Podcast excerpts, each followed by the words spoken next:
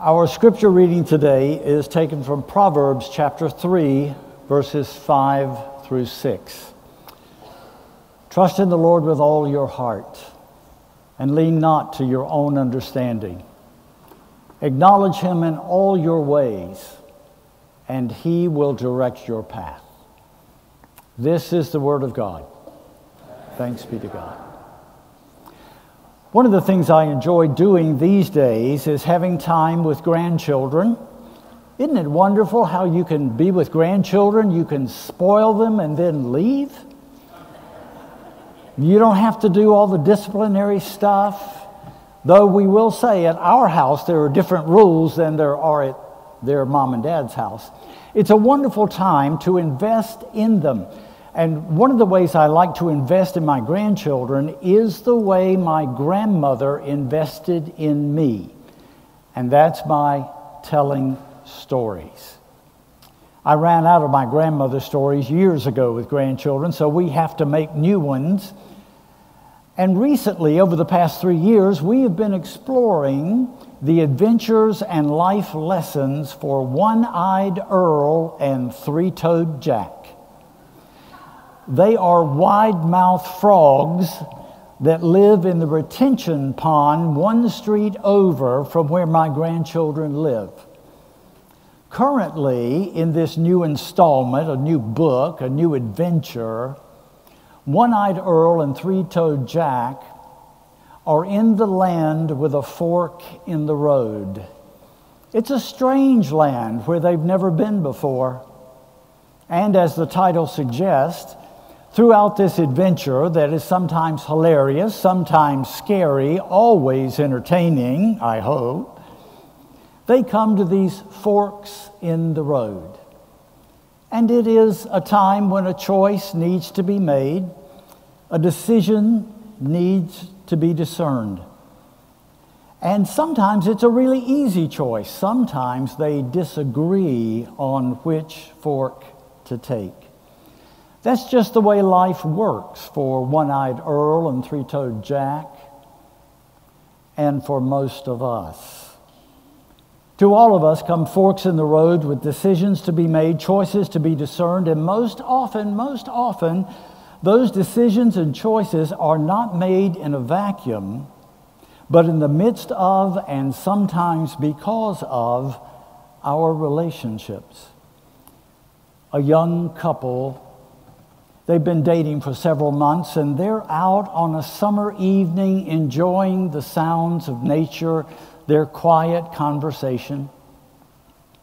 As they pause and turn toward home, one of them, unplanned and unrehearsed, says the words, I love you. It is an awkward moment. It is a fork in the road moment. It is a call for response moment. Will there be a return that says, I love you too? That causes them to join even closer as they journey together a chosen path, deepening their relationship and knowledge of each other and their commitment toward the future together? Or will the awkward silence indicate that the fork in the road will take them on different paths and lead them apart? We're all familiar with forks in the road. We all have those kinds of encounters, some of them small and inconsequential, some of them life shifting, tumultuous, some of them deeply painful. Over in John chapter 6, Jesus is teaching. And he's teaching, as is often the case, to a large multitude of people. They are called disciples. These are people who are following him beyond the 12 inner core of disciples. And as Jesus teaches them, he begins to teach them things with deeper meanings that confront them, that make them uncomfortable. So much so that the text says, after this, many of his disciples fell away and stopped following him. Jesus turns to his inner core of 12 and says to them, will you too leave? Now we know the heart of Jesus. We know that his intention toward good of all is well into play with this. We know that he would want all of them to stay together. He would want all of them to make the journey, but he also knew the reality that that was not always the case and that some would not continue on. Now, to be honest, to be honest, were I living back in that time and were I listening to this painful teaching of Jesus, I'm not going to go into it because of our time, but I want you to look up John chapter 6, read the whole chapter, see what caused them consternation. Had I been among them and not knowing about the crucifixion and the resultant victory of resurrection, I might have turned away as well. And had I done that, I would have started doing what human beings have always done, what we continue to do. It's almost reflexive. We begin to find reasons to support our decision. We tune our antenna, the spirit of our soul, the tenor of our minds, to pick up on all of those things that would support us and make a case against a person who chooses a different way. We do it in simple things. I, I used to have a car. It was an old car. I don't buy new cars. It was an old car, but it was perfectly serviceable. But I'd had that car for a few years and I began to hanker for a different car. And so great was my hankering for a different car that every time I heard anything out of the ordinary according to my perception, I used it to bolster my thought of why I needed a different car. I'd be driving down the road, the engine made a little bit of a different sound, and I would be convinced that at any moment it was going to throw a piston through the engine block. That transmission just shifted kind of hard. That's $4,000. Well, I bet you this car is going to turn into a money pit and I'll be driven to the edge of bankruptcy if I keep this car. It's a death trap to my family. Well, within a matter of six weeks, I had a new old car sitting in my driveway. It's called confirmation bias. And friends, in matters of greater consequence, we are drawn to believing that for me to be right, the other must be wrong, and not just in that thing, but perhaps in all things. We begin to see them as untrustworthy, at worst, paint them with the dark brushstrokes of bad character and nefarious intentions. And it can begin to fuel the growth of bitterness in our hearts, regardless, regardless of which side of an issue we might be on. And I would say to you directly, there is no place for that in the body of Christ.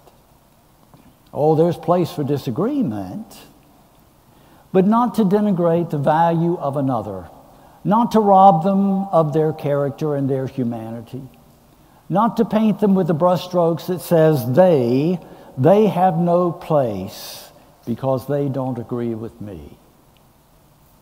Jesus dealt with that over in Matthew chapter 18. Peter comes to him while Jesus is teaching about forgiveness and restoration, and he says, Jesus, how many times should I forgive? How about seven? That sounds pretty generous to me. I don't know about you. Sometimes it's hard for me to forgive one time, let alone seven.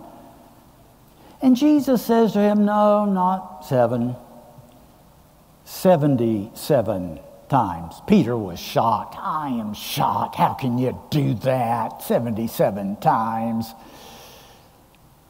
Scholars think that this particular teaching was taking place during a very important time in the Jewish religious tradition. It was called the 10 Days of Awe. It was between the Jewish New Year, Rosh Hashanah, and the Day of Atonement, Yom Kippur.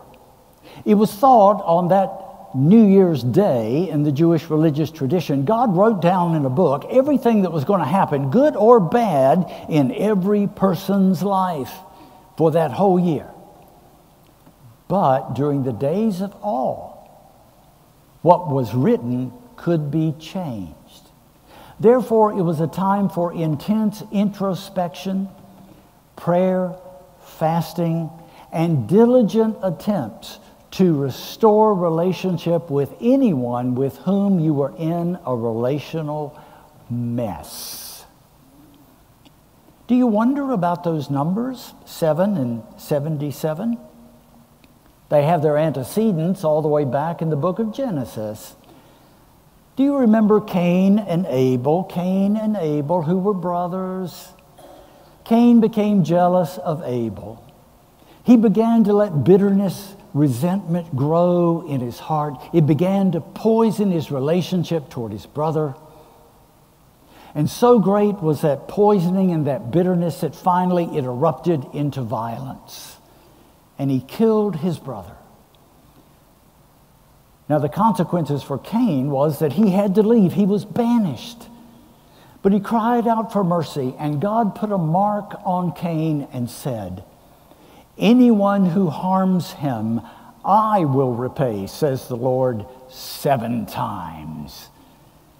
As if God is teaching us from those earliest, earliest chapters of the scripture that bitterness and resentment and anger and devaluing toward another person is not of God. Just a couple of generations later, in Genesis chapter 4, we have the story of Lamech. It's a short portion. Lamech is a descendant of Cain. Lamech is upset because there is a young man who has done harm to him, he says. We don't know what the harm was, whether it was physical harm, financial harm, perceived harm. But we know that Lamech let bitterness grow in his heart and he rose up against that young man and he kills him. And then he goes home and brags to his wives. Yes, I said wives because Lamech is the first person recorded in the biblical record to have two wives in direct contradiction to God's intention in Eden when a man shall leave his father and mother and cleave to his wife, and the two shall become one. One husband, one wife. Lamech has two, and he brags to them about what he has done. And he says, in effect, anybody who messes with Lamech, I will repay 77 times. And Jesus counters with forgive 77 times. Not only does he give us this hard teaching about forgiveness, he follows it up with a parable. He says there was a very wealthy landowner, and this landowner had somebody that worked in his employ that proved himself to be untrustworthy. He embezzled funds. In fact, he embezzled so much. It was more than the total tribute the nation Israel had to pay to Rome, more than any one person could ever pay back. And the wealthy landowner calls this guy in, and the guy just begs for mercy, pleads for mercy. And miracle of miracle, the wealthy landowner forgives this guy. So now the guy who's been given, forgiven so much goes out. He's walking down the street, doesn't have a care in the world, singing, Oh, what a happy day, when he sees another guy across the street who owes him pocket change. And he goes over and grabs the guy and says, You pay me what you owe me. If you don't pay me what you owe me, I'm going to throw you in jail till you pay me every last penny. And the wealthy landowner finds out. And he calls back in that man who was forgiven so much to have a very different conversation. He says, You have trampled on grace and mercy. Now you'll go to jail until you pay every penny. And Jesus adds the chilling, chilling words so my heavenly Father will do to you if you do not forgive. You see, God takes seriously what bitterness, what anger can do. What holding and harboring resentment toward others, even if they disagree with us, can wrought in the destruction of their humanity and ours. On another occasion, the disciples come to Jesus and said, we want, you to, we want you to do what we ask of you. We want you to teach us something. Now, if I'd been a disciple, I'd say, Well, teach me how to feed 5,000 people with a few fish and barley biscuits. Teach me how to restore sight to a blind man, hearing to a deaf person, straighten crippled limbs, raise people from the dead. They didn't ask for any of that. They said, Teach us to pray. They saw the power of connection and communion in Jesus' life with the Heavenly Father. We want to pray like that. We want that source of power to live as God calls us to live. And so He gives them the model prayer that we pray every week. We call it the Lord's Prayer. And among all of the petitions in the Lord's Prayer, there is only one, only one that has a condition. It is the one that says, Forgive us our trespasses as we, class, for, who trespass against us. What Jesus is teaching us is that in our journey of humanity, we are fallible and broken people, and we need redemption. And when we come to a fork in the road and we are called to choose which path, Whatever path we take and whatever path others take does not mean that we part with curse. It means we part with blessing, with release of hostility, with a valuing of the person, and asking God's blessing. And I think we can begin to move in that direction by embracing Proverbs chapter 3, verse 5 and 6. Trust in the Lord with all your heart. Not only trust in the Lord with all your heart, but trust the Lord with what's in your heart. And that means an honest confession, an honest confession of our own brokenness, our own sinfulness, a recognition that I'm a messed up human being who is willful, self serving, prideful, sometimes cold and resentful, and yet, because of God's grace, I have been given a place at the foot of the cross, not because I'm good enough, but because God is gracious.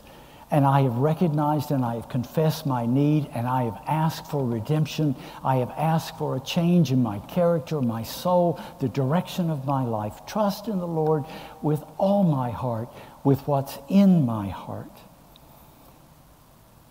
And then, Trust in the Lord with all your heart and lean not to your own understanding. We are quick to know in 1 Corinthians chapter 13 that we see through a glass darkly. None of us is wise enough. None of us is perfect in our judgment. None of us has the ability to be right all the time. And we have things that we hold close to us that we treasure that are not in keeping with God's will. That's why we listen for one voice above all others. And that is the voice that we seek intentionally to obey. And we see that voice, we hear that voice revealed through the scriptures and confirmed by the Holy Spirit. Remembering that Jesus affirmed the scriptures, used the scriptures, taught the scriptures. Sometimes he took the scripture and gave a deeper insight, a more revealed meaning that was needful of the time. And he had that perfect right because he is the divine one among us who is the reflection of the heart and mind of God. But for me, as much as I would like to change some of those scriptures, believe me, I'd like to change some of those scriptures. I do not have that authority. And so when I come against those places that rub me wrong, that make me want to turn and not embrace. I am called to look deeply within, to bend my knee, yield my heart, and trust God's understanding more than my own. Some of you have noticed I have something on the side of my head. It's not, it's not a growth of any kind, it was actually intentional to be there. I have been deaf on this side for 30, since I was 35 years old. My wife Lydia says I use that to great advantage. But back in May, I had a bone conduction hearing implant. It's implanted under the skin, and then on the outside, there is a sound processor. That sound processor attaches via magnet. The sound processor takes the, the voices around me transmits it into the implant. The implant then changes those voices into impulses, vibrations that go through the skull. So, those people that called me a bonehead for years were right. Goes through the skull and is picked up by the cochlea, transmitted to the brain, and I can hear. It's wonderful. Except when I go with Lydia to a restaurant. And we're sitting in the restaurant, and there is all this ambient noise, all this ambient noise. I can hear everything, just everything is just amplified, amplified. And the one voice I want to hear above all others, I cannot hear, I cannot understand. Now, what I can do is whip out my iPhone, go to that little app, and, and I can make all kinds of adjustments, and it's still not working. So, what I can do with intention is I can hit this button and I can slide that volume bar all the way down so that I'm just hearing her with the ear that is attuned to her voice. It is with intention that we listen for one voice above all others. And we do that by being a people of Scripture, being a people of prayer. Trust in the Lord with all your heart. Lean not to your own understanding. Acknowledge Him in all, all, that's the key word, all your ways. You see, there are some ways in my life I, am fine for Jesus to be Lord of that. But there are others that I withhold. Perhaps you're not that way at all. But I think when Jesus comes knocking at the door, it is not just to embrace us in his love, it is to change us with his grace toward the person he dreams and wants us to become. Trust in the Lord with all your heart. Lean not to your own understanding. Acknowledge him in all your ways, and then the promise, and he will direct your path. Jeremiah 29 11 declares, For I know the plans I have for you, plans not to harm you, but to prosper you and to give you a future with hope.